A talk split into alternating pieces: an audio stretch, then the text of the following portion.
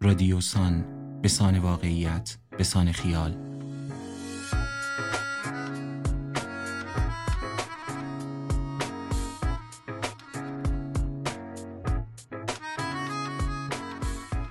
سلام من آرش صادق بیگی هستم. اینجا تهران خاکستری است و شما به دومین اپیزود از فصل اول پادکست های رادیوسان گوش می دهید این 78 دقیقه صدای ماست.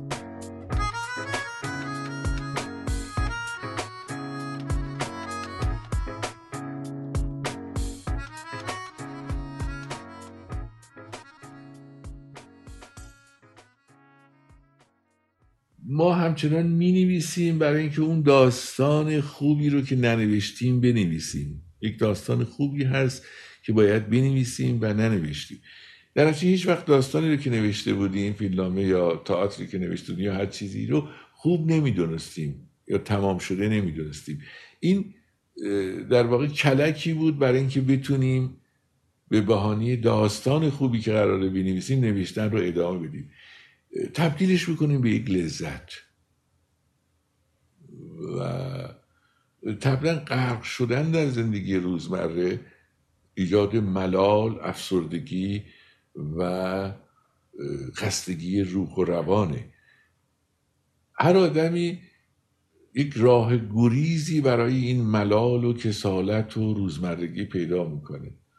حالا به طریقی یا با هنر با ادبیات با زندگی با هر انگیزه ای حقیقتا. نوشتن حالا هر نوع چیزی یک مفریست برای در رفتن از این روزمرگی ملال آور زندگی واقعا. خب. به همین دلیل می‌خوام بگم که این شعار نیست که تو حرفه ما یا توی نوشتن مقهور شهرت و اسم نشی. چون فرض کنیم به شهرت و اسم که برسی مدت کوتاهی بعد همونم برات عادی میشه و همونم تبدیل میشه به افسردگی و ملال و اشباه شدن و خستگی و به انتها رسیدن. ولی وقتی که خود نوشتن لذت بخش باشه به شهرت و اسم و چیزای دیگهش فکر نکنی می‌تونی تا بی نهایت ادامش بدی. بازنشسته نشی توش.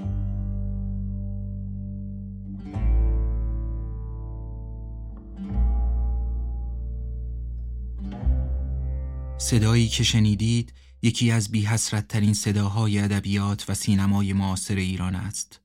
بی ترین نه از آنکه از صدای حسابگر زمانه خود دور بود. بی ترین است از آنکه جان و عمر و زندگیش را یک روند بر سر کاری گذاشت که عاشقانه دوست می داشت.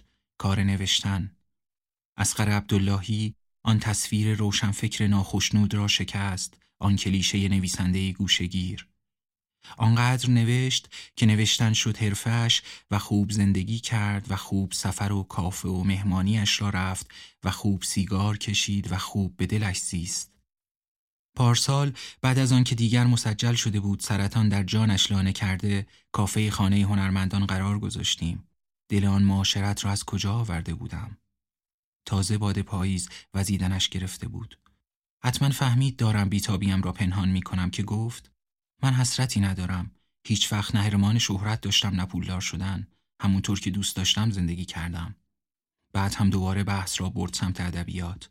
خوشحال بود چمیم بهار کتابش را سپرده برای چاپ. دل این اقنا را از کجا آورده بود. اسقر عبداللهی به تکلف هنر معتقد نبود. با زندگی روزمره معنوس بود و موشکافانه جزئیاتش را میپایید تا دستمایه داستانها و فیلمنامه هایش قرار دهد. به مدد قریحه وحیامیزش از دل زندگی چیزی بیرون می‌کشید که برای ما مشتاقان ادبیات نامنتظر بود. برای همین درامش نفس داشت. درامی زنده که به دستش موم نرم بود.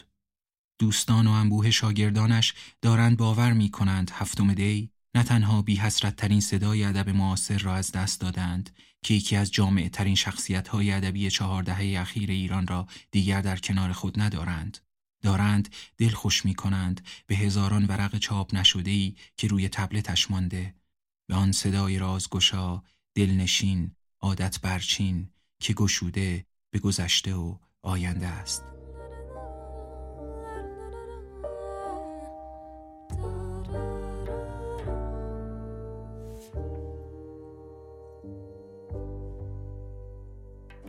اصغر عبداللهی از ستاره های نسل طلایی نویسندگان اقلیم جنوب ایران است که در بیشتر داستانهایش سرگشتگی آدمها را با رازورزی دریا و سعفها و نخلها روایت می کند. داستان اول این قسمت خوابها را نمی شود تایپ کرد حال و هوای همین جنوب است با صدای افشین هاشمی عزیز. رفته تو خن لنج شب و روز همون جان. یه هفتن. شبا میرم پیشش رو لنج میخوابم یه چیزایی داره که گمونم فقط به تو میگه. پاشو بیا. راه میافتم زنم با چشمان خیز تا فرودگاه میآید او تنها بدرقه کننده این پرواز داخلی در لابی خلوت روز داغ تابستان تهران طوری به من خیره مانده انگار دارم برای همیشه از او دور می شوم.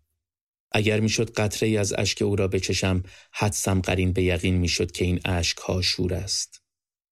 دلشوره شوربختی من یا پدر هفتاد و یک ساله که رفته تو خن لنج. می‌گویم اونجا الان خوشه های رنگی خارک از نخل آویزونه مثل یه لوستر. فصل زاییدن بلبل خرما، فصل میگو، فصل مه. زنم می‌گوید پنجاه درجه بالای صفر اونجا الان. بعدشم تو داری میری. یتیم شدن سخته. اونم تو سی سالگی. می‌گویم اون هنوز زنده است. رفته تو خانه لنج. دو سه روز میمونم برمیگردم. برو دیگه دارن منو صدا می‌زنن سوارشم. هیچ مسافری در این بوینگ آشنا نیست. تک و توک زن مانتویی بقیه مرد جوان. تون تون کمربندها را میبندند، پشتی صندلی را میخوابانند و میخوابند. وقتی خانم جوان دارد پانتومیم نکات ایمنی را اجرا می کند فقط من به او چشم دوختم. هرچه مهماندار هست با عجله میآیند و پشتی صندلی ها را به حالت عادی برمیگردانند. هواپیما که بلند می شود من هم چشم بر هم می‌گذارم تا یک خانه کاهگلی بزرگ ببینم با درخت انجیر معابدی وسط حیات سیمانی و بهار خوابی سرپوشیده و صدای هوف بادی که از بادگیر به اتاق کوچکی میپیچد که کودکی مرا خنک کرده. می توانستم زمان را متوقف کنم و به حفره تاریک بادگیر خیره بشوم و حدس بزنم این جاشویی که الان دارد روی اسکله داد می‌زند یا میخندد یا آواز می‌خواند کیست. گاهی که شک می کردم بلند می شدم می دویدم می رفتم روی بام و به اسکله چوبی نگاه می کردم. می توانستم رد صدا را بگیرم و از لابلای لنج ها چشم بچرخانم در موج شکن.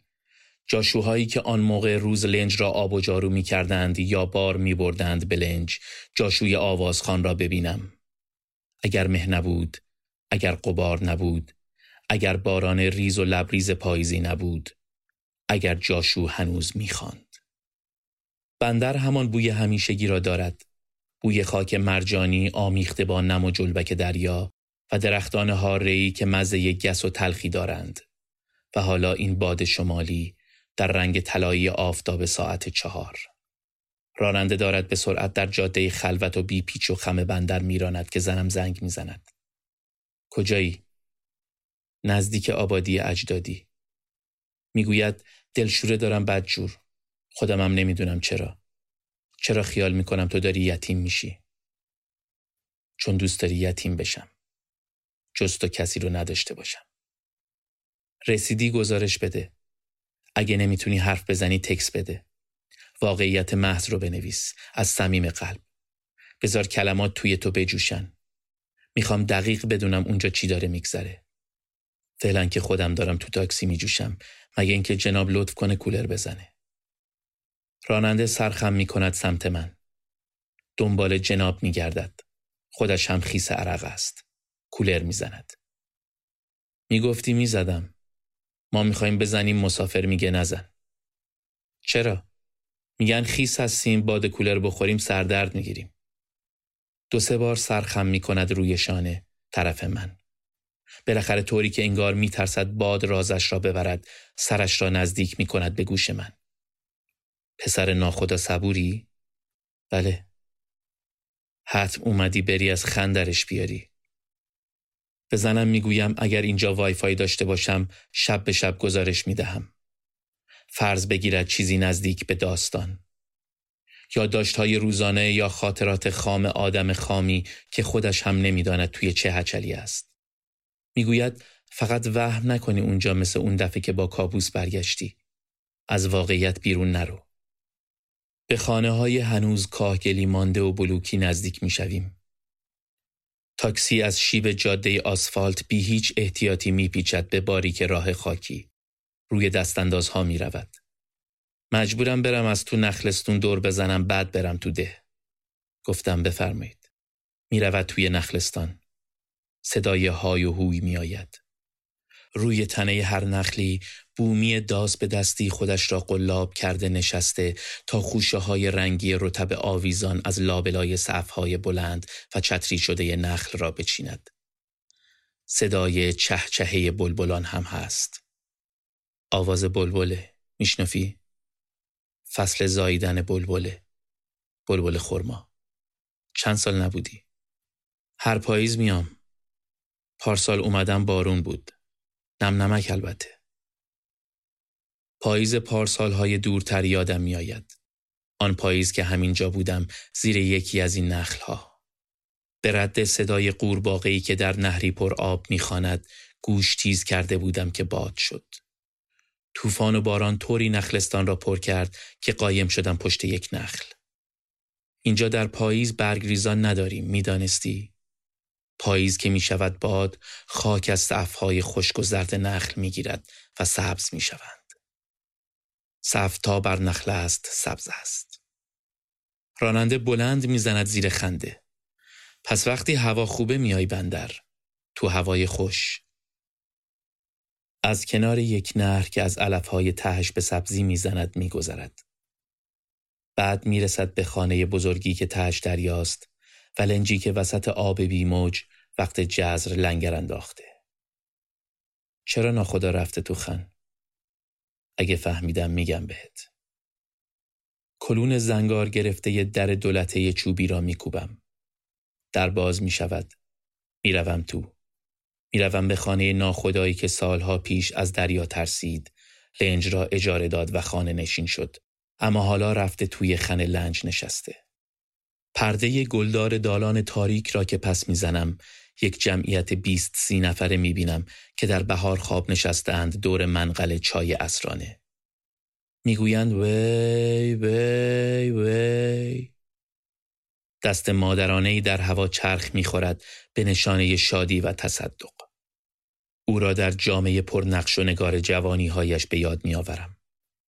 خالهای کوچک سبز زیر لب پایینش کم رنگ شده. چشمها خاکستری، انگار مه در آنها مانده. از وقتی ناخدا رفته در خن، عصرها فامیل جمع می شوند اینجا. همه یک باری رفتند روی عرشه. کلمات آنها تأثیر نکرده. باز هم میآیند و جمله پیدا می کنند که بروند بگویند بلکه ناخدا بیاید بالا. حداقل بیاید روی عرشه. ناخدا فقط در خن را برای صابر باز می کند. او هر روز آب و غذا می‌برد برای پدر. یکی یکی می‌گویند که وقتی رفتند روی عرشه چه گفتند و آه می‌کشند که آن کلمات در دل گنده ناخدا صبور اثر نکرده. یکی گفته صبور جان از کی دلخوری از چی بیا بگو به من بگو بلکه رد بدم بره. یکی دیگر گفته امو صبور هفتاد سالگی که سنی نیست. یادت رفته دایی چقدر عم کرد 90 سال.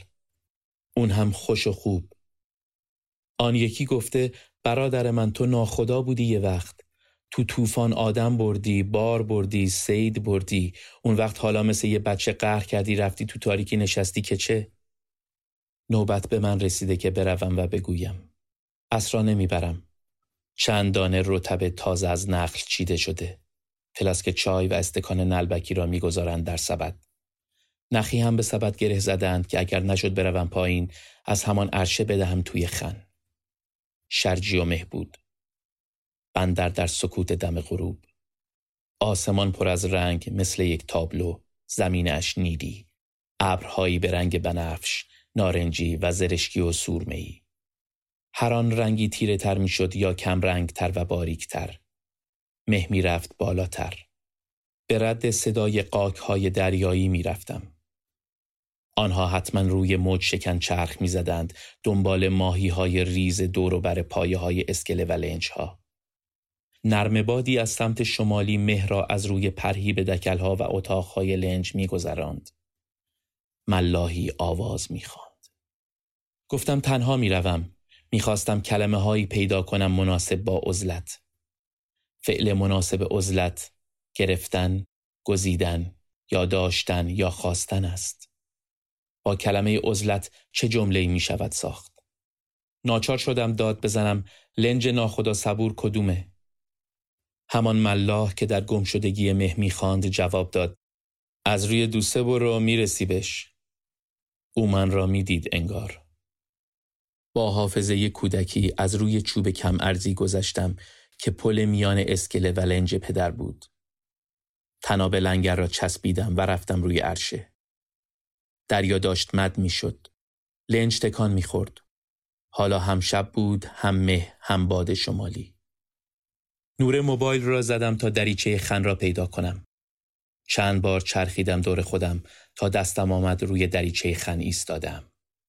نشستم. می‌دانستم چفت در را از پایین انداخته. تقه بزنم یا بلند بگویم پدر، بابا، بوا، ناخدا. صدای اذان مسجد بندر به لنج می رسید. حتما داشت نماز می الان. مثل همیشه با حوصله. رفتم به اتاقک سکان که می‌گویند قماره. لنج را وقتی قرار شد اجاره بدهد موتوردار کرده بود. صدای موج از دریایی میآمد که پنهان بود در رنگ نیلی مه. قاک ها همین وقت که می شود می روند لابلای سخره های موج شکن. ماهی های ریز می روند ته آب. ناتوری چماق به دست روی اسکله ایستاده بود. تقه زدم به دریچه خن و بلند گفتم منم بابا. داشتم دنبال کلمه بعدی میگشتم که چفت دریچه باز شد. دریچه را بلند کردم و از پلکان باریک رفتم پایین. چراغ نفتی روشن بود. سقف خن کوتاه بود. خم شده بود مثل من. روبروی من. همان پیراهن آستین کوتاه چارخانه زرد که تو خریده بودی تنش بود و شلوار کتانی که از استانبول خریده بود. سلام ناخدا دیر اومدی چرا؟ هر وقت بیام دیر اومدم مگه منتظر من بودی شما؟ گفت بله بریم بالا اسرونه آوردم جواب داد تو قماره می‌خورم یک دانه رتب با یک استکان چای خورد دستمال بست به پیشانی عادت داشت می‌گفت بادی که روی دریاست سردرد می‌دهد بلدی هنوز تناب لنگر باز کنی؟ مثل مادرم گفتم چه خیرت ناخدا؟ برو لنگر باز کن. ناتور از مه آمد زیر چراغ اسکله ایستاد. خیره بود به من. گره تناب را از پایه سیمانی باز کردم. بغل زدم راه افتادم طرف لنج. ناتور گفت می‌خواد بره سفر مگه؟ حالا بعد ای همه سال تو ای هوا ماندم چه بگویم. پا به پا کردم. هیچ کلمه ای به زبانم نیامد. وقتی هم ناخدا گفت لنگر را باز کن هیچ نتوانستم بگویم. تو بودی چه می‌گفتی به پدری که منتظر بوده بیایی تا از عزلت نشینی در بیاید. رفتم روی لنج. ناخدا تو قماره بود. چراغ را از سقف آویزان کرده بود. لنگر را که انداختم روی عرشه موتور را روشن کرد. رفتم کنارش ایستادم. گفتم تو این مه چطور از موج شکن میری بیرون؟ هیچ نگفت. سکان را با هر دو دست گرفته بود و به دور زل زده بود. لنج آهسته و مواج از میان لنج ها می رفت. جاشویی که روی لنجی ایستاده بود چراغ را بالا گرفته بود تا ما را ببیند. فانوس دریایی ما شده بود. متحیر مانده بود. همان موقع بود گمانم که تو داشتی زنگ می‌زدی. نمی‌شد جواب بدهم. دل تو دلم نبود که ناخدا بعد از این همه سال خانه نشینی بلد است لنج را توی شب توی مه از موج شکن بیرون ببرد. تنه به تنه با لنج های لنگر انداخته نشود. لنج از موج شکن گذشت. بعد از عقب لنج مهر رقیق نیلی رنگی می آورد. شتک های نور اسکله و بندر هنوز بود. در فراز و فرود نرمی بودیم در لنجی قدیمی. حالا کجا میری ناخدا؟ تا جایی که دیگه نترسم. خوف نکنم. گفتم چی شد ترسیدی؟ یادم نیست هیچ ناخدایی از دریا ترسیده باشه. از دریا نترسیدم. از خودم ترسیدم. از قش می اومدم. رفته بودیم سید میگو تو همین هوا تو همین فصل. دلم خالی شد. تنها که نبودی. گفت جاشوا رفته بودن خن ماهی و میگو بذارن تو یخ. تنها بودم تو قماره. هیچ نگفتم به کسی. اومدم تا بندر. انگار دل دیگه تو دلم نبود. شب خواب دیدیم دل تو دلم نیست. خالی بود جاش. گفتم خیال کردی از چشم دریا افتادی؟ گفت شده بودم مثل خرچنگ. دیدی چطور وقتی می‌خوان سیدش کنن خودش دل خودشه می‌خوره؟ پدر عادت داشت شبهای شرجی می‌رفت به اتاق بادگیر. تشک میانداخت زیر حفره هوا. باد شمال وقتی از رطوبت عبور می کند و پیچان می شود در روزنها خونک های دلچسبی به اتاق بادگیر می دهد. یعنی چی دل تو دلت نبود؟ جاش خالی بود. به رو خیره بود حالا تا جواب ندهد. مه مثل ابر از لنج عبور می کرد. باد خونکی در اتاق سکان می چرخید. دریا بی موج بود. لنج تکان نداشت. پدر سکان را رها کرد. رفت روی عرشه. رفتم کنارش ایستادم. در بیکرانه بودیم. بارها با این لنج و این ناخدا سفر کرده بودم. به جزایر و بنادر دور دست. در فصل ماهی، در فصل بار. دریا مرا زود به خواب می برد. همیشه وسط راه پلکایم سنگین می شد. همانجا روی عرشه تکیه می دادم به جایی و به خواب می رفتم. گفتم می‌خوای یه آواز عاشقونه برای دلت بخونم؟ به تبسمی راضی بودم اما حتی سر نچرخاند که به عادت چشم در چشم بشویم. از فراز و فرود آرام لنج می جنبید. خیلی تمرین کرده بودم تا مثل جاشوها طوری به کف عرش پا بچسبانم که بدنم با موجی که زیر لنج بود هماهنگ باشد. تعادلم حفظ بود اما دلم قرص نبود. باد مهرا برده بود و حالا ستاره های آسمان نزدیک نمایان می شدند. گفت اگه من بمیرم همین حالا بمیرم تو چی میشی؟ گفتم یتیم و این بار خودم زدم زیر خنده. آن وقتها هر وقت غضب می کرد به من به برادرم به مادرم می گفت اگه من بمیرم شما چی میشین؟ و طولانی خیره می ماند در چشم حریف تا خوف یتیم بودن را ببیند. این بار اولی بود که به شوخی جواب می دادم. یتیم معادل تنهایی بود برای او. تنها شدن. تنها ماندن. تنهایی در انواع فعلها. هر فعل یک ایماژ می‌داد از تنهایی. هر دو دست را بنا به عادت پشت گردنش قلاب کرد. سرچرخان سمت من. تعنه بر لب. چشم در چشم ماندیم. گفتم می‌خوام تا وقتی نگاه می‌کنی نگات کنم. مگه بگی تو نگات چیه؟ سری جنباند و رفت روی عرش دراز کشید. تاق باز. طوری که من عادت داشتم در نوجوانی دراز بکشم در شب دریا و ستاره ها را بشمرم. رفتم بالای سرش. جز یتیم شدن چه کار می‌تونم بکنم؟ خب زنده بمون که من یتیم نشم اگه دلت برای یتیم شدن من میسوزه. گفت لنجه به چرخون طرف بندر. برگردیم. گفتم من؟ بله تو. خیال کن من نیستم الان. خودتی و خودت. گفتم همه این بازی ها برای همین بود که منو بکشونی روی لنج بیاری وسط دریا اونم شب بعدش من فقط می‌تونم داد بزنم. صدات به هیچکی نمی‌رسه. برو سکانه بگیر لنج برگردون بندر. جدیتی در صدایش بود که نمی‌شد بی بود. به لجهایش آشنا بودم. به قیسهای بی پایان و کشدار.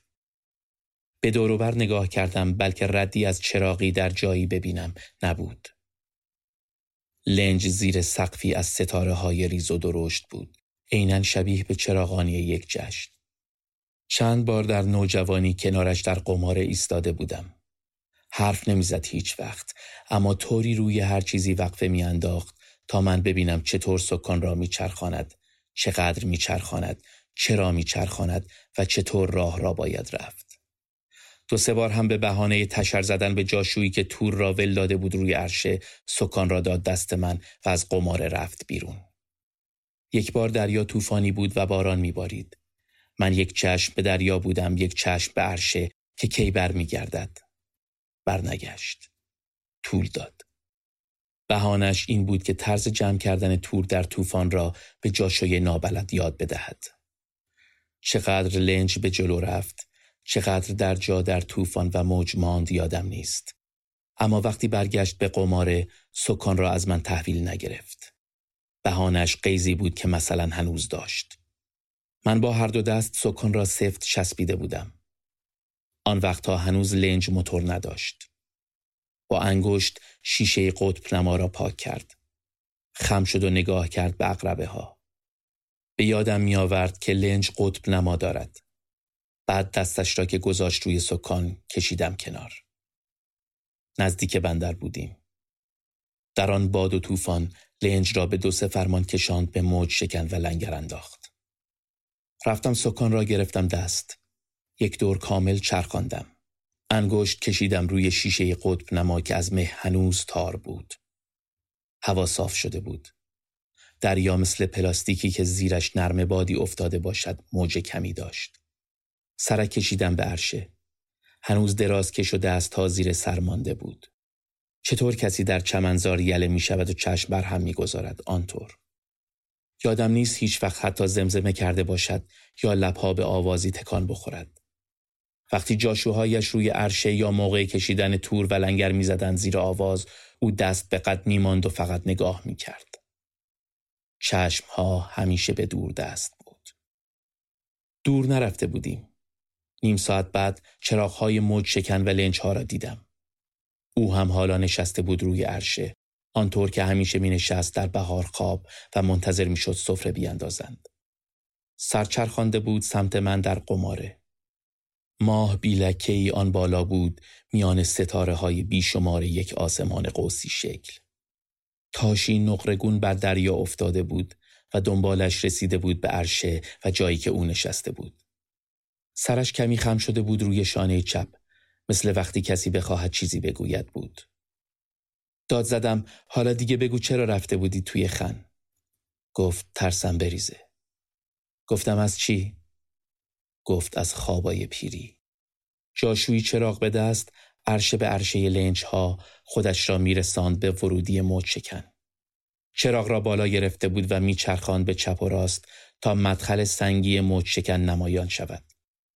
بهت زده به من و پدر که تکان نخورده بود نگاه می‌کرد. ناتور هم خودش را رساند به جای خالی لنج ما.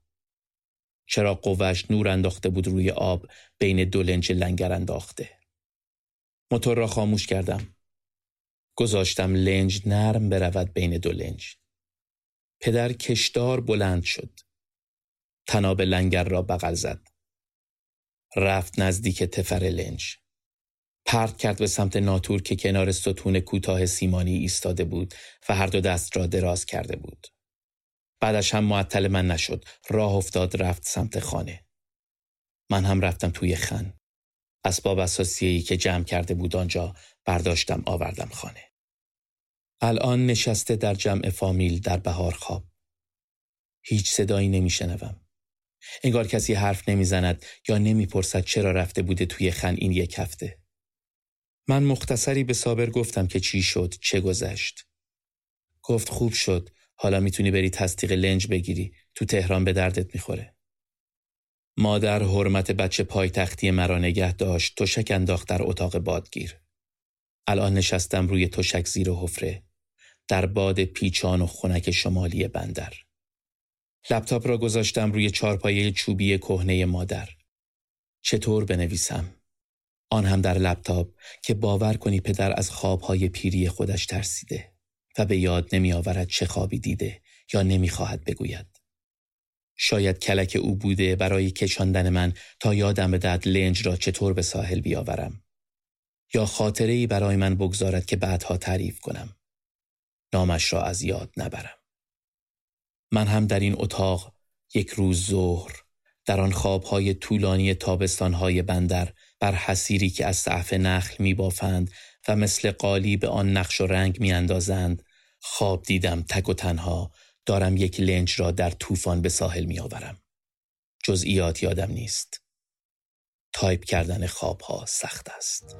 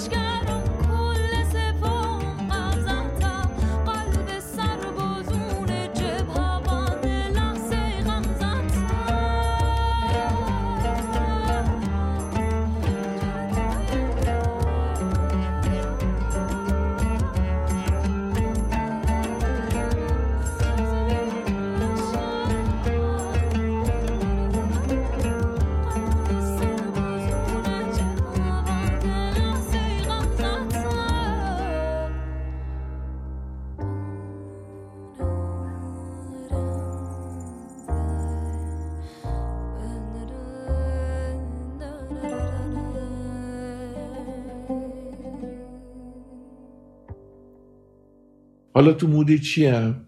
گاهی داستان گاهی نمایشنامه گاهی فیلمنامه. به سمت ایده رفتن پیدا کردن ایده با یه نوع قالب های یا شیوه های دیگه نوشتن هم حاصل میشه. مثل سفرنامه نوشتن خاطرات نوشتن یا نامه نوشتن یا هر چیز دیگه ای گاهی آدم اون موقع ها آدم ها اونور داستانی وجودشون رو با نوشتن نامه با نوشتن خاطرات سفرنامه و چیزایی از این چیز می‌کردن. هنوزم همین خیلی لذت بخشه. آدم ها عادت های مختلف دارن دیگه در نوجوانی و جوانی. آدما فکر می‌کنن که برای تمرکزی بیشتر باید مثلا شب بیشتر تا صبح بنویسن. منم سالهایی همینطور بودم. شب تا صبح بنوشتم بعدها دیدم نه. میشه این شب تا صبح رو که یک عادت جوانانه بود توی سنی تبدیل کرد به صبح زود نوشتن. الان می‌تونم تو هر شرایطی بنویسم. یعنی به جای دنج نیاز ندارم. گفتم عادت انگار یک چیز اشرافیه. واقعا همینطوره. تو کوچه ما می‌تونه کارگران مشغول حفر مثلا این چاهای فاضلاب باشن داد بزنن فلان کنن کارشونو بکنن. منم اصلا خیلی خوشم میاد از اینکه دارن داد می‌زنن نمی‌زنن بیل مکانیکی همه اینا. منم داستانمو می‌نویسم. هر کس هر کاری دلش می‌خواد می‌تونه دور برای من بکنه بدون که طبیعیشون می‌کنه قرار نیست برای اینکه من داستان می‌زنم تمام شهر در سکوت محض فرو برن احساس می‌کنم بخشی از این زندگی روزمره هستم. یعنی بخشی از این اوقایی هستم که تو شهر هست. ولی میشه نوشت. چیزهای زیادی هست. گاهی همونها نزدیک میشه به داستان گاهی هم داستان نیست. چه میده اصل نوشتن است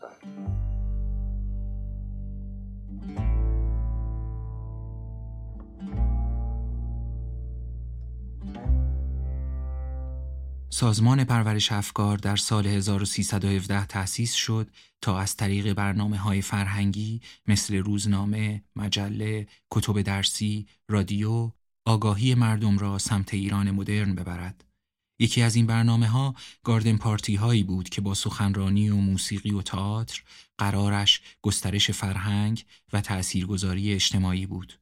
اما با حمله متفقین و اشغال تهران در سال 1320 این سازوکار دیری نپایید. داستان هاملت در نمنم باران نوشته یسخر عبداللهی روایت یک جوان و حال و هوای یکی از این گاردن پارتی هاست در تهران آن روزها. این داستان را با صدای مهدی پاکدل نازنین بشنوید. آژان شست ساله خسته و خواب زده روی چارپایه دم در سلمانی نظافت نشسته بود و به خیابان نیلی رنگ از نم نم باران سرچشمه در پنج صبح زل زده بود. صدای سم اسب و چرخ درشکه دو اسبه را روی سنگ فرش شنید. سرچرخاند سمت خیابان سیروس. در سرش گذشت یه درشکه دو اسبه ساعت پنج صبح اول مهر تو نمنم پاییزی سال 1320 بلا شک حامل یه رازه یه حادثه در شرف وقوع اگر درشکه از محل کشی که او عبور می کرد و همینطور تلق تلق کنان از میدان بهارستان میگذشت و راز را به خیابان و خانه دور از چشم او می برد هیچ مانعی نداشت. رازهای زیادی در این شهر در شرف وقوع بود که دخلی به این آژان ایالوار نداشت. اما درشکه درست جلو چشمان خسته و خمار آژان توقف کرد. سورچی مهار هر دو اسب را با هوش کشداری کشید. توقع آژان این بود که سورچی احتمالا مسن درشکه شولایی را که بر سر و شانه انداخته کنار بزند و به او سلامی بکند یا لاعقل سیگار را از لب بردارد و دستی در هوا تکان بدهد اما هیچ چم و خمی از سورچی بروز داده نشد آژان نیمخیز شد طبق دستورالعمل نظمیه وظیفه داشت مانع هر نوع ترددی در این ساعت غیر مجاز بشود بلکه درشکه و سورچی و مسافر را جلب کند یا لاقل تفتیش کند و بگوید در ساعت قدغن به چه مناسبت؟ جوانی در کت و شلوار مشکی و پیراهن سفید فکل زده با کلاه فرنگی از زیر کروکی چرمی درشکه پایین آمد و اسکناسی به سورچی داد. حامل یک صندوق بود. صندوقی چوبی با روکش چرم قهوه‌ای که تفاوت کلی با یک بخچه، خورجین یا حتی چمدان داشت. درشکه با هوش سورچی راه افتاد رفت. جوان دستگیره طلایی رنگ صندوق را با دست راست گرفته بود. سلانه سلانه آمد به پیاده رو. آژان بلند شد. یونیفرم را مرتب کرد و به انتظار ایستاد. در سرش گذشت این مسافر ناشناس از سلامی میده بلکم آدرس جایی رو بپرسه. جوان نسبتا قد بلند و نسبتا خوشقیافه با اشاره دو انگشت شست و سبابه به کلاه به شیوه مرسوم فرنگان عرض ادبی کرد و رفت سمت قهوهخانه اطمینان که نیم ساعتی می‌شد چراغ زنبوری سردرش را روشن کرده بود. آژان سر چرخاند به رد جوان و تا وقتی وارد قهوهخانه شد با دهان نیمه باز به صدای منظم پاشنه های چکمه های براغ او بر آجرهای لق پیاده رو گوش داد. در سر آژان گذشت یه جوون متشخص اینطور در لباس فرنگی آداب معاشرت فرنگی با صندوق روکش چرمی این وقت صبح تو تهرون چیکار داره؟ تو قهوه خونه تقرل سیبیل چیکار داره؟ اونم این روزا که هیچ معلوم کسی نیست قرار چی بشه هر روز یه شایعه هر روز یه جور خبر از کجا اومده؟ تو این شهر چی می‌خواد؟ سر پست و کیشی که من چی می‌خواد؟ تو راپورت یومیه به نظمیه چی بگم بنویسن؟ بگم یه همچی شخصی اومد رفت تو قهوه خونه اطمینان اونم با یه صندوق روکش چرمی؟ نمی‌پرسن شخص مزبور که بود؟ از کجا آمده بود؟ چه در سر داشته؟ آژان چارپایه را برداشت راه افتاد سمت قهوه خانه. بهانهش تحویل چارپایه به تغرل سیبیل بود. صحیح هم نبود آژان پست حالا که هوا داشت روشن و انقریب ایاب و زهاب می‌شد روی چارپایه نشسته باشد. بهانه دیگرش هم این بود که هر روز همین موقع در قهوه خانه ناشتا می کرد. مشتری قهوه خانه منحصر بود به همین جوان متشخص. نشسته بود زیر تابلو جنگ رستم و دیو. کلاه شاپو رو گذاشته بود روی میز. صندوق کنار دستش روی نیمکت بود. فعلا یک استکان چای دستش بود اما معلوم بود سفارش املت داده. چون تغرل گوجه های کاردی شده را میریخت توی تابه. آژان چارپایه را گذاشت زیر میز دراز بسات منقل و سماور. تغرل سرش را طوری تکان داد یعنی خود آژان از قوری چایی بریزد. جوان متشخص نیم نگاهی انداخت به آژان. جوره چای نوشید و به خیابان نیلی رنگ پر از نم نم باران خیره شد. تغرل تند و تیز رفت دم در و به سمت چپ نگاه کرد. دستش را طوری در هوا چرخاند یعنی چی شد پس؟ آژان نشست روبروی جوان متشخص. تغرل داد زد بدو پس بچه جون ای بابا آژان گفت گمونم هم درشگر رو دید هم جنابو چرا معطل می‌کنه؟ چرا نون ور نمیداره بیاره وقتی می‌بینه مشتری محترمی هست؟ تغرل گفت همیشه همینه. تا هوار من در نیاد نون بیار نیست. شاگرد من بود صد تا پسگردنی می‌زدم بهش. آژان گفت البته همیشه یه درشگه این موقع صبح این ورا نمیاد مسافر بیاره. اونم توی همچین روزایی. توی همچین هوایی. انقریباس این بارون پاییزی تهرون تند بشه طوفان بشه. یادت هست پارسال چقدر درخت چنار و توت انداخت؟ جوان متشخص سرچرخاند سمت آژان. چشمها به رنگ میشی. موها شلال و به قاعده کوتاه و مرتب شده. بلکه همین دیروز سلمانی رفته. پوست روشن کمی رنگ پریده. اگر در عکسی باسمه بود می‌شد گفت روس است یا گرجی قفقازی. تغرل ظرف روی املت را گذاشت جلوی جوان متشخص. بله اونم توی همچین روزایی. میگم مزفر جون واس چی اسم شب اسم رمز نمیدین معلوم بشه کی آشناس کی غریبه؟ آژان گفت به هزار هزار کرور نفوس چطور اسم رمز بدیم تغرل جون؟ البته اعلان شده تو جراید. وقت ایاب و زهاب کی تا کیه؟ عجیب این وقت صبح مسافر. تغرل گفت دیگم تهرون دروازه نداره. شاگرد نانوا با سنگک داغ رسید. ریگشو زدی؟ ریگ نداشته باشه. نداره آق تغرل. بوی نان تازه پیچید در قهوه خانه. تغرل به پشت هر سنان دست کشید. و یکی را تازد گذاشت توی سینی گذاشت جلوی جوان. سینی بعد را هم برای آژان جور کرد.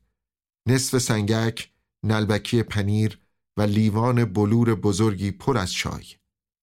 تغرل گفت دیشب تو شهر چو افتاده بود قجرا برمیگردن. میگن فروغی بنا داره یکی از اونا رو بیاره. تازه چی مزفر جون؟ چی بگم عزیز جون؟ بالاخره نظمیه چی هستی؟ خبرها اول می‌رسه اونجا.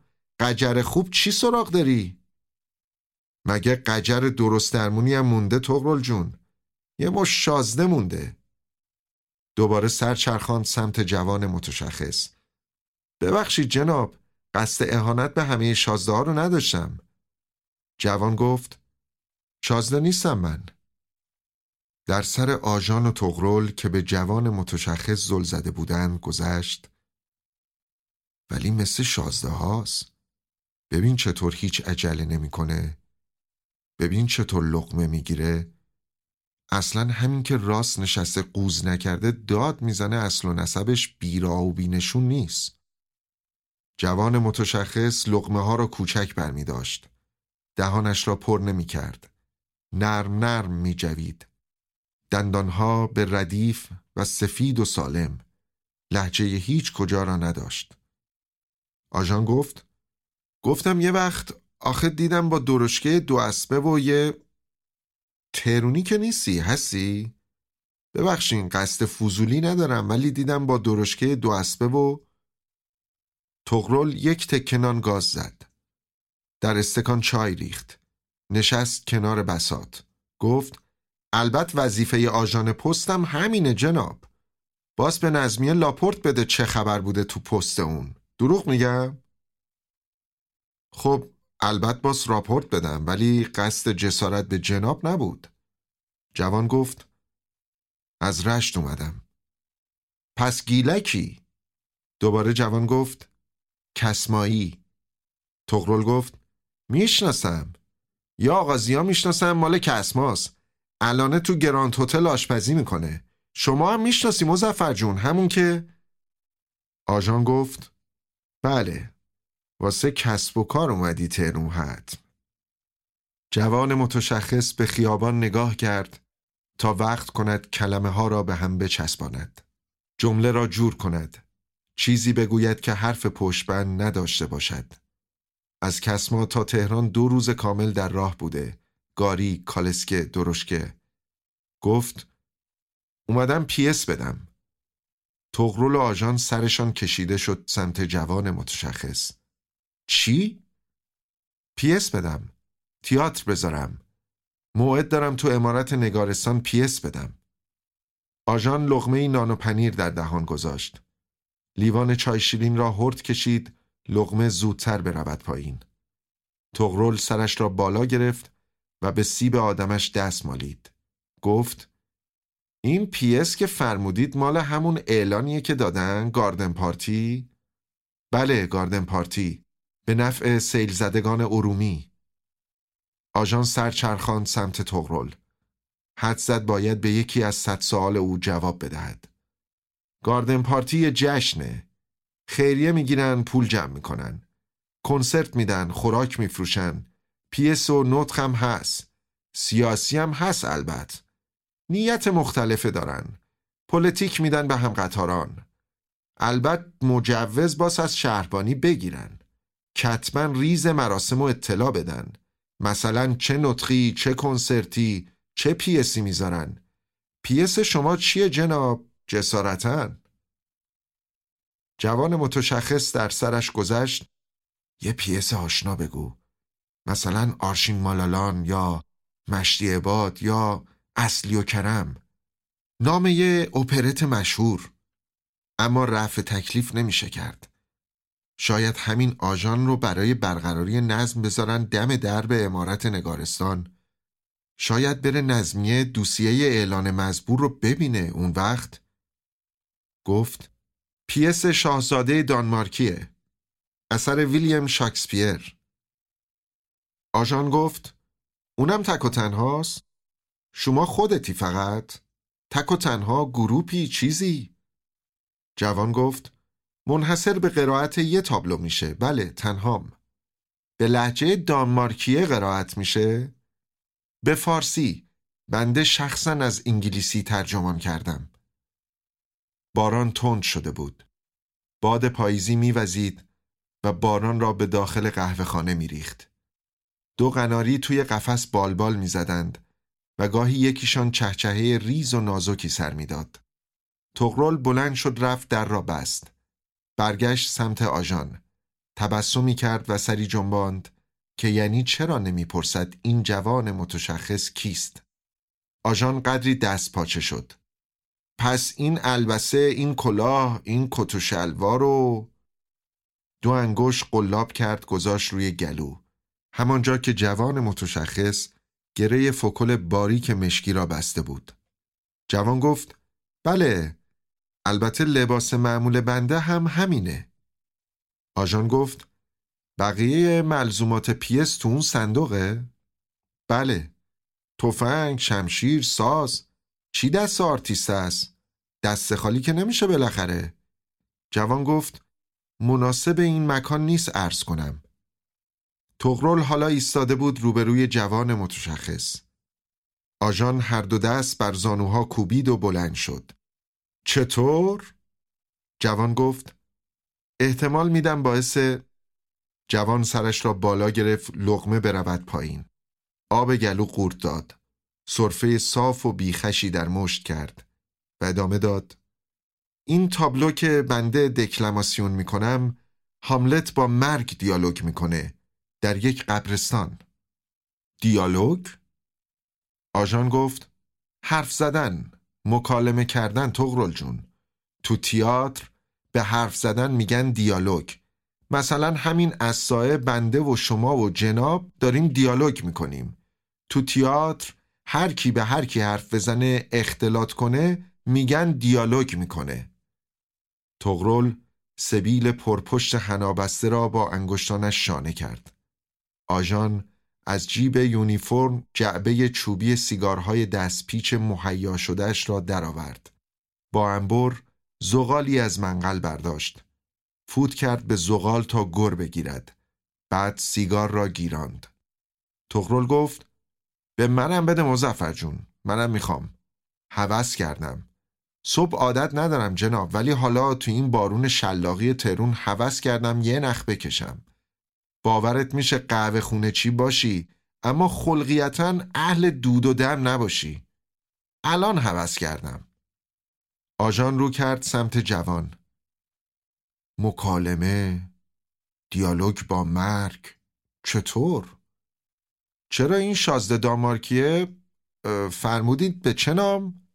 هاملت ها همین هاملت چطور اینطور قصدی داره؟ چی میگه؟ جوان گفت مکنونات درون.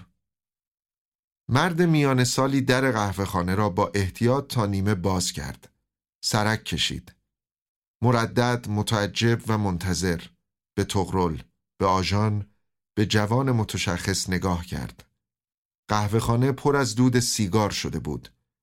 تغرل با اشاره دست به مشتری آشنا نیمکت ته قهوه خانه را نشان داد و دست بر لب گذاشت به علامت سکوت و هیچی نگفتن هیچی نپرسیدن معمار بخچه داشت و تیشه و کلنگ و بیل و زنبه و کمچه همه را با تناب به کول کشیده بود پاورچین و سربزیر رفت ته قهوه خانه و در سکوت مطلق اسباب بنایی را گذاشت کنار پرده پرنقش و نگار پستوی قهوه خانه.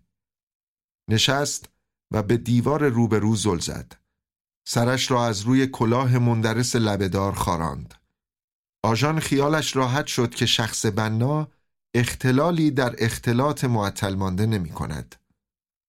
پک عمیقی به سیگار له شده لای انگشتش زد. آژان گفت فرمودین مکنونات درون. منظور این تابلو نمایش چیه جناب؟ تغرل در گوشی از شخص بنا سفارش صبحانه گرفت. جوان متشخص گره فکل را کمی شل کرد. آژان سیگار دیگری گیراند. در انگشت دراز شده تغرل هم سیگار گذاشت. تغرل با انبر زغالی از منقل برداشت هم سیگار آژان را روشن کرد هم سیگار خودش را. جوان متشخص زن برد همان موقع که سرهایشان نزدیک هم بود کلمه ای رد و بدل شد. تغرل در سینی در سکوت محض سفارش صبحانه بنا را جور می کرد. در سر جوان گذشت از کجا شروع کنم؟ آژان روبروی او ایستاده بود و به تعنی دود را از لای لبهای باریک تیره بیرون می‌داد و سرش را نرم نرم تکان می‌داد. این آژان هیچ شباهتی به هیچ آژان دیگری در هیچ جای دنیا نداشت. حتی شبیه به یک آژان در نمنم پاییزی سال 1320 تهران هم نبود. پیرمردی بود تکیده، قد بلند، سیاه چرده، موهای کوتاه سفید زیر کلاه کهنه آژانی، چشمها کوچک و خاکستری و احتمالاً همیشه همینطور نمور. لبها وقتی پک به سیگار نمی‌زد و دود بیرون نمی‌داد حالت قنچه داشت. جوان گفت شما دارین از بنده استنتاق میفرمایین؟ خیر ابدا. مقررات نظمی هرچی هست بنده رعایت حال مردم و تا حد ممکن دارم جناب. تغرل سینی نان و پنیر و کره را با لیوان چای جلوی شخص بنا گذاشت. قندان و شکردان را سر داد جلوی دستش. دود از دماغ و دهان همزمان بیرون می‌زد. رو به جوان متشخص گفت ملتفت باش جناب. آق مزفر بالاخره آژان این راسته است. شما عدل اومدی تو راسته اون. قهوه خونه من. باس لاپورت بده نظمیه. اگه داره می‌پرسه واسه این می‌پرسه یه چیزی دستشو بگیره تحویل مقامات بده. آژان گفت بله جناب. بنده قصد اهانت یا جسارت ندارم. والا همون موقع که جنابعالی از درشکه پیاده شدی باس ایست می‌دادم صندوق و تفتیش می‌کردم. طغرل دوباره گفت بذار بگم مظفر جون اینم بگم جناب رک و راست بهت بگم جوون شما رو نمی‌دونم ولی من و این مظفر از اولشم با این قلدری که فلنگ و بسته هیچ میونه خوبی نداشتیم. همین مظفر چل سال آژانه یعنی از اول آژانی از مشروطه آژان بوده تا الان. اما سر بود چی دستشو می‌گیره؟ هیچی. تو باد تو بارون تو سرما تو خودت بگو مزفر جون. آژان گفت گله ندارم بنده. اما خب این شهر درندشت و شب به ما میسپرن صبح تحویل می‌گیرن. بیرون باد از حد گذرانده بود. طوفان شده بود. صدای تقه های باران بر در و دیوار قهوه خانه موجب التهاب می‌شد. دود سیگار حالتی از مه گرفتگی به قهوه خانه داده بود. آژان و تغرل سیبیل دوش به دوش ایستاده بودند. چشم دوخته بودند به جوان متشخص. شخص بنا فقط گوش می‌داد و نفس در سینهش حبس شده بود. در سر جوان متشخص گذشت.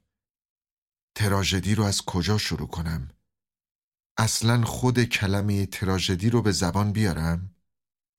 از روح پدر حاملت تو اون شب مه گرفته بیرون ارگ بگم؟ از دستیسه امو و مادام گرترود والده حاملت از عشق حاملت به اوفیلیا از چه؟ از کجا؟ آخه یه درام مفصل و فاخر رو چطور توی جمله ارائه بدم؟ تغرل گفت حکایت این جوون چی بود اسمش؟ هاملت حکایتش چیه؟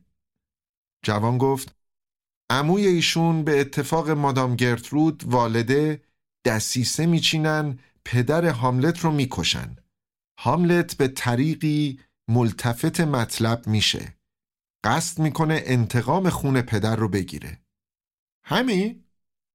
نزاع پیس همینه البته عاشقیت هاملت به اوفیلیا هم هست. بالاخره لب به مطلب. هاملت پدر اوفیلیا رو قفلتا می‌کشه. اوفیلیا تا به این رنج رو نداره اقدام به مرگ خود می‌کنه. هاملت هم در دوئل ناجوان مردانه به قتل می‌رسه. دوئل به چه طریق؟ پیشتاب یا شمشیر؟ شمشیر. تغرل نشست بر نیمکت. دست بر زانو کشید و قوزک تیر کشیده را مالش داد.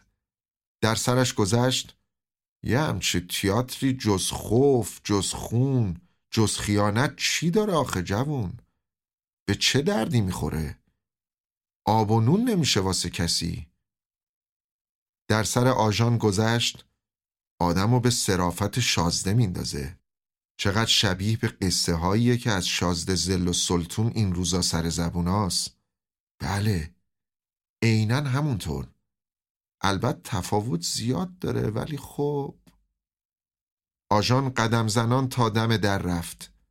در را کمی باز کرد و به خیابان نگاه کرد. سیل از شمال خیابان به طرف جنوب جاری شده بود. آبری نبود. قصابی روبروی قهوه خانه داشت دو شقه لاشه گوشت به قناره می‌زد. آژان آه پنهان خود را از سینه بیرون داد. در را بست. سربزیر و غرق فکر تا نزدیک جوان متشخص آمد. صدای پوتین مندرس اما واکس خوردهش بر آجر فرش در سر و گوش خودش هم پیچید. یکی از قناری ها چهچهه می‌زد. آن یکی بالبال می‌زد و به دیواره قفس میپرید. گفت گمونم گشنه شدن تغرل جون. یه چیزی بده بخورن. تغرل دست بر زانو بلند شد. پاکشان رفت طرف قفس. آژان روی پاشنه چرخید و روبرو و چشم در چشم جوان متشخص شد. مکس طولانی. نفس در سینه جوان متشخص حبس شد. شک نداشت که آژان می‌خواهد او را استنتاق کند. همین که چشم از او گرفته و به سقف خیره مانده یعنی تقاضایی دارد که از بیان آن خجل است. آژان گفت به حکم وظیفه با صندوق و تفتیش کنم جوان. جناب عذر تقصیر. جوان متشخص تبسم تلخی کرد که معنای این تبسم بیشتر در چشمان او نمایان شد. یک نوع غمزدگی ناشی از کلافگی و ناچاری در چشمان میشی او موج می‌زد. در سر آژان گذشت دست از سر این جوون غریب بردار مزفر بگوی جوون متشخص و معدب از کسما مشاهده شد. طبق اعلانیه موجود این شخص برای گاردن پارتی و خیریه تشریف آوردن و بنا دارند در این گاردن پارتی یک تابلو از پیس هاملت رو به نمایش عموم بذارن. گفت وظیفه است جوون جناب. جوان متشخص صندوق را گذاشت روی میز کلید کوچکی از جیب بیرون آورد آژان به دست لرزان جوان متشخص خیره ماند سیگار هر دو شخص قهوهچی و آژان لای لبهایشان خاموش شد در سر آژان نوشته شد جوان متشخص از صندوق یک کیسه چرمی درآورد. بند کیسه را باز کرد. دست در کیسه کرد. هوف! جوان یک جمجمه سفید و برغنداخته از کیسه بیرون آورد. با هر دو دست جمجمه را بالا گرفت. شخص بنا نیم نگاهی به جمجمه انداخت. چندشش شد. در سر آژان نوشته شد چه روزهای پرحادثه ای. البته چیز دیگری در سرش گذشت اما فهوای کلام همین بود. چه روزهای پرحادثه ای. آژان نزدیک رفت. انگوش بر جمجمه کشید. از چربی مانده بر استخوان پیدا بود که به آن پارافین زدند. جمجمه آدمی زاده؟ بله. متعلق به چه متوفایی بوده؟ نمی‌دونم از کجا کسب کردین؟ تفلیس چطور؟ بنده سه سال آکادمی تفلیس تحصیلات درام کردم. درام؟ همون تیاتر به سبک فرنگی علمی. البته بی اطلاع نیستم قربون. شبایی پست بنده به گراند هتل میفته اما طرز شما تفاوت داره. یه شخص و یه جمجمه؟ هاملت با جمجمه دیالوگ می‌کنه. پس اموش چی؟ روح ابوی هاملت والده هاملت معشوقه مزبوره خانم اوفیلیا؟ موجز شده به یه تابلو. مزنونن گفته میشه. و یه جمجمه. جمجمه آدمیزاد اونم. خنده بلند و خوف کرده ای از تغرل بیرون زد. آژان به تغرل نیم نگاهی انداخت و گفت خودشون میگن اکسسوار یعنی لوازم صحنه تیاتر. بعد در چشمان خسته و مسترب جوان متشخص خیره ماند. ولی این جمجمه آدمیزاده. متعلق به یک شخص. شخص مزبور؟ جوان گفت از ماوقع اطلاع دقیق ندارم. از فرد دلالی که تهیه و تدارک لوازم صحنه می‌دید خریدم. در سر تغرل گذشت. تفلیس الان مال ماست. تحت اختیار ماست. گفت تفلیس ملک روسه. قوانین اونجا دیگه به ما دخلی نداره. واسه همینم بنده از بزه واقع شده میگذرم. نفس راحت جوان متشخص مثل نرم بادی که از لابلای شاخ و برگ یک درخت رنگ باخته خزان زده گذر کرده باشد به قهوهخانه پردود و نمناک علاوه شد. رطوبت راه طولانی کت و شلوار را بر تن او تنگ کرده بود. تمام راه را در چرت گذرانده بود. خستگی او را مقموم کرده بود. نکند شب وقتی روی سن پا میگذاشت. آژان بر نیمکت نشست تا سیگار تازه ای از جعبه بردارد. یکی هم برای تغرل گیراند که تند و تیز در سه استکان کمرباریک چای میریخت. تغرل استکان و نلبکی را گذاشت جلوی جوان متشخص. طوری چرخید سمت آژان که با جوان متشخص چشم در چشم نشود. استکان و نلبکی را داد دست آژان. آژان هم سیگار را داد دست تقرل. هر دو قندی در دهان گذاشتند و جرعه چای نوشیدند. پک عمیقی به سیگار باریک زدند. طوری که کاغذ سیگار جز جز کنان سوخت. همزمان دود از دماغ و دهان بیرون دادند. یکی به چپ زل زد، یکی به راست.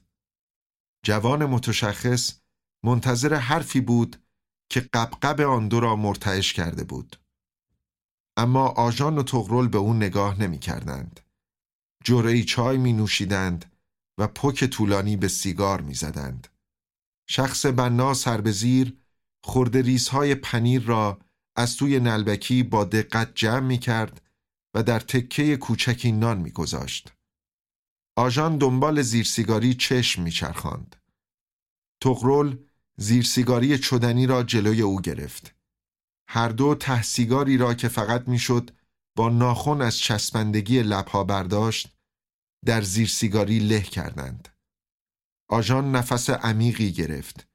بلند شد و گفت پیس مزبور به نظمیه تحویل شده جناب خیر فقط ذکر شده یک فقر تابلو از پیس هاملت در مورد جمجمه اطلاع رسانی شده خیر تقاضا می کنم مختصرا تابلو مزبور بیان بشه جناب. بنده لابد باس راپورت بدم بگم پیس نوعا چطور پلیتیکی داره. البته حمل بر فضولی و اسائه ادب نشه وظیفه است. طغرل گفت آق مظفر راست میگن جناب. سابقه داشته چیزایی یا آمد و رفت اشخاصی رو ندید گرفته لاپوشونی کرده. حسن نیت داشتن البته فقط. اون وقت قصه لو رفته. این بابا متهم به تبانی شده. الانم روزگار معلومه چیه. گفتن نداره. جوان مانده بود چه بگوید. میفرمایید بنده عینا پیس رو اجرا کنم؟ اگه روی کاغذ مرغوم شده بخونید. اگه طول و تفصیل نداره یه نسخه خط کنین بدین زمیمه راپورت بشه. جوان گفت خط نکردم. تماما محفوظ بنده است. چطور یه پیس مفصل محفوظ شماست جناب؟ قدری ترجمان شده قدری فلبداهه علاوه میشه موقع اجرا. هم آژان هم تقرل به علامت بحت و تعجب لبهایشان قنچه شد. دهان شخص بنا نیمه باز بود. در سر جوان متشخص گذشت. در دامه آژان پیر و یه قهوهچی گرفتار شدم. چنانچه بخواد لجاج کنه احتمال کلی هست احضار به نظمیه بشم. اونجا به چه طریق می‌تونم خودم رو استخلاص کنم؟ حتی اطلاع صحیحی از نام و نشان کارگزار مراسم مزبور ندارم. جوان متشخص از طریق پادو مطبعه فاروس اطلاع گرفته بود. می تواند با صرف هزینه شخصی در روز موعود در تهران حضور به هم رساند. تا چنانچه تمایلی حاصل شد این نمایش فردی را در فواصل کنسرت و نطق یکی از حضار حاضق به اجرای عموم بگذارد.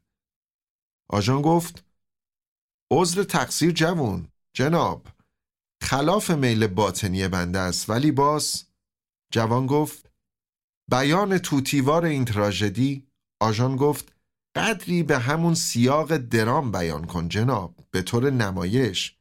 منظور بنده اینه مطلع باشم چه قسم پلیتیکی نیت شماست. جوان متشخص بلند شد. جمجمه بر سر دست. میز را با چکمه کنار زد.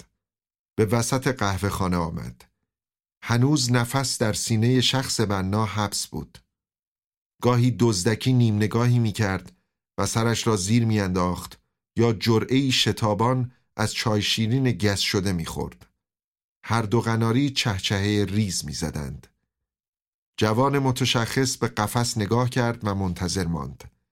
قناری ها جیک جیک زنان خاموش شدند. بودن یا نبودن. آژان بر نیمکت نشست.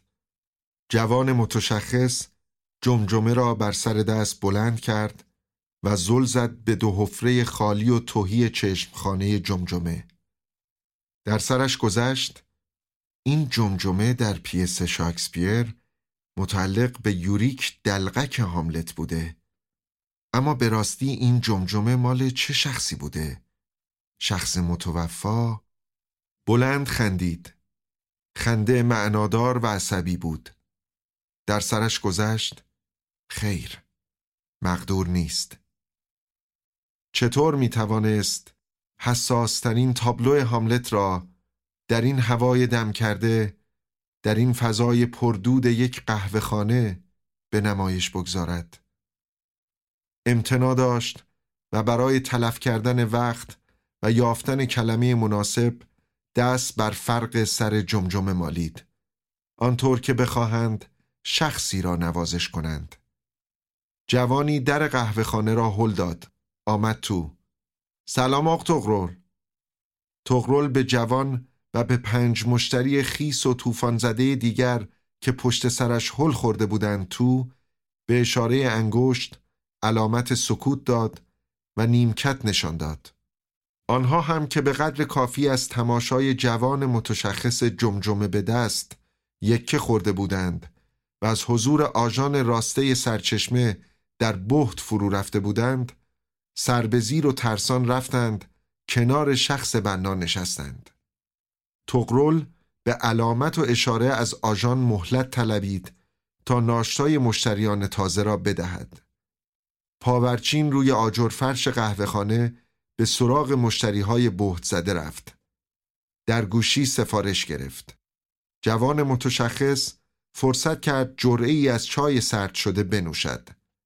چشم بر هم گذاشت و منتظر ماند. در سر آژان گذشت جوون نجیبیه. اگه کمی کوتاه بود کمی چاق عینهو شباهت به اون جوون بیچاره می برد. جوون ناکام رضا کمال بعد گفت رضا کمال رو میشناختی؟ رضا کمال شهرزادم بهش می‌گفتن خیر اونم اهل همین راسته بود به قول خودتون اهل درام اسرا میومد جنب گراند هتل تکیه می‌داد به ستون. آبرا دورش جمع می‌شدن. بنده که حالیم نمی‌شد اما اهل نظر می‌گفتن معلومات مفصل داره. داشته. هر جور شخص ادیب فرانسه حالیه و سابقه رو میشناخت. شبایی هم تیاتر داشت. اون منظومه می‌کرد. خانوم پری پری آقابایوف. اپرت می‌خوند. این وسط یهو چی شد؟ جوون به اون معدبی به اون نجابت موقر خودکشون کرد. بنده بلکه کل تهرون حیرون موند. تغرل گفت خیانت مزفر جون جفا. شایع این بود از عشق مادام. مادمازل پری خودکشون شد. دلش شکسته بود.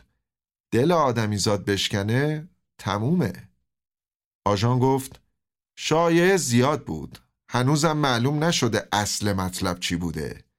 بعضی می‌گفتن از دست رضاخان بعضی می‌گفتن از عشق بوده بعضی می‌گفتن دیگه حرفی واسه گفتن نداشته. خلاصه هر چی بود حیف شد حیف. تغرل گفت بعضی غم و درد و بلا رو دوست دارن مزفر جون. طبع ملال دارن. همین حاملت همین جناب جوون خودش اصلا. من عوض نظمیه بودم مانع می شدم قدقن می کردم بدت نیاد جناب خود من چهار تا پسر دارم تو سن حول و ولا یه همچین تیاتری ببینن چی میشه؟ تغرل آژان و مشتریان به جوان متشخص زل زده بودند. جواب می‌خواستند. جواب مستدل. در سر جوان متشخص گذشت. درام آینه جوامع بشری است. برملا کننده نیات درونی انسانها. درام از طریق طرح حقایق قصد دارد موجب پالایش روح و روان بشر گشته و او را در این دنیای پرخوف و حول همدم و مونس گردد طبیعی است هر درام طرز مخصوصی در بیان احوالات آدمی دارد تراژدی، کمدی، حزل، متایبه، اپرت و غیره و غیره کلمات از چشمان خیرمانده جوان متشخص آری از صدا بیرون می‌زد و التهاب درون او را بر حاضران برملا می کرد. میفرمودین جناب گرچه در لحن آژان اثری از تحکم یا تشر نبود اما مشتریان شک نداشتند که این مراسم استنتاق جوان شیک پوشی است که چشمها را بسته اما اندوه وجود او را گرفته و خیس عرق است. جوان متشخص جمجمه را سر دست بلند کرد. نفسهای او در هوای دم کرده و سنگین قهوه خانه منتشر شد. در سرش گذشت آرام باش آرام باش ای روح مسترب وقت آن است که صحنه را در اشکهای خود غرق کنم. مالا مال از اشک کنم. تبسم جوان متشخص تلختر و معنادارتر شد. چشم چرخاند و در چشمهایی مبهوت و مضطرب صمیمیت و اشتیاق تماشای یک تئاتر را مشاهده کرد. بودن یا نبودن؟ تغرل گفت به فرما مزفر جون از همین اولش از همین دیالوگ اول پیداست چجور تیاتریه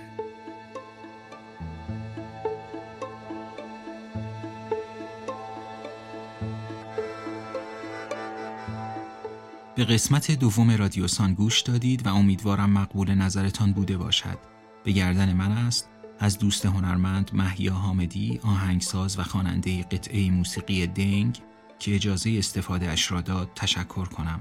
همچنین از شورا کریمی، شهین نجفزاده، هما امینی، بهرنگ کیاییان، سعید شاهسواری و داوود سفری. همینطور از بچه های رادیو گوشه متشکرم. حمید محمدی، جلیل نوایی و آزاد دستمالچی هر دو هفته یک بار چهارشنبه ها منتظر ما باشید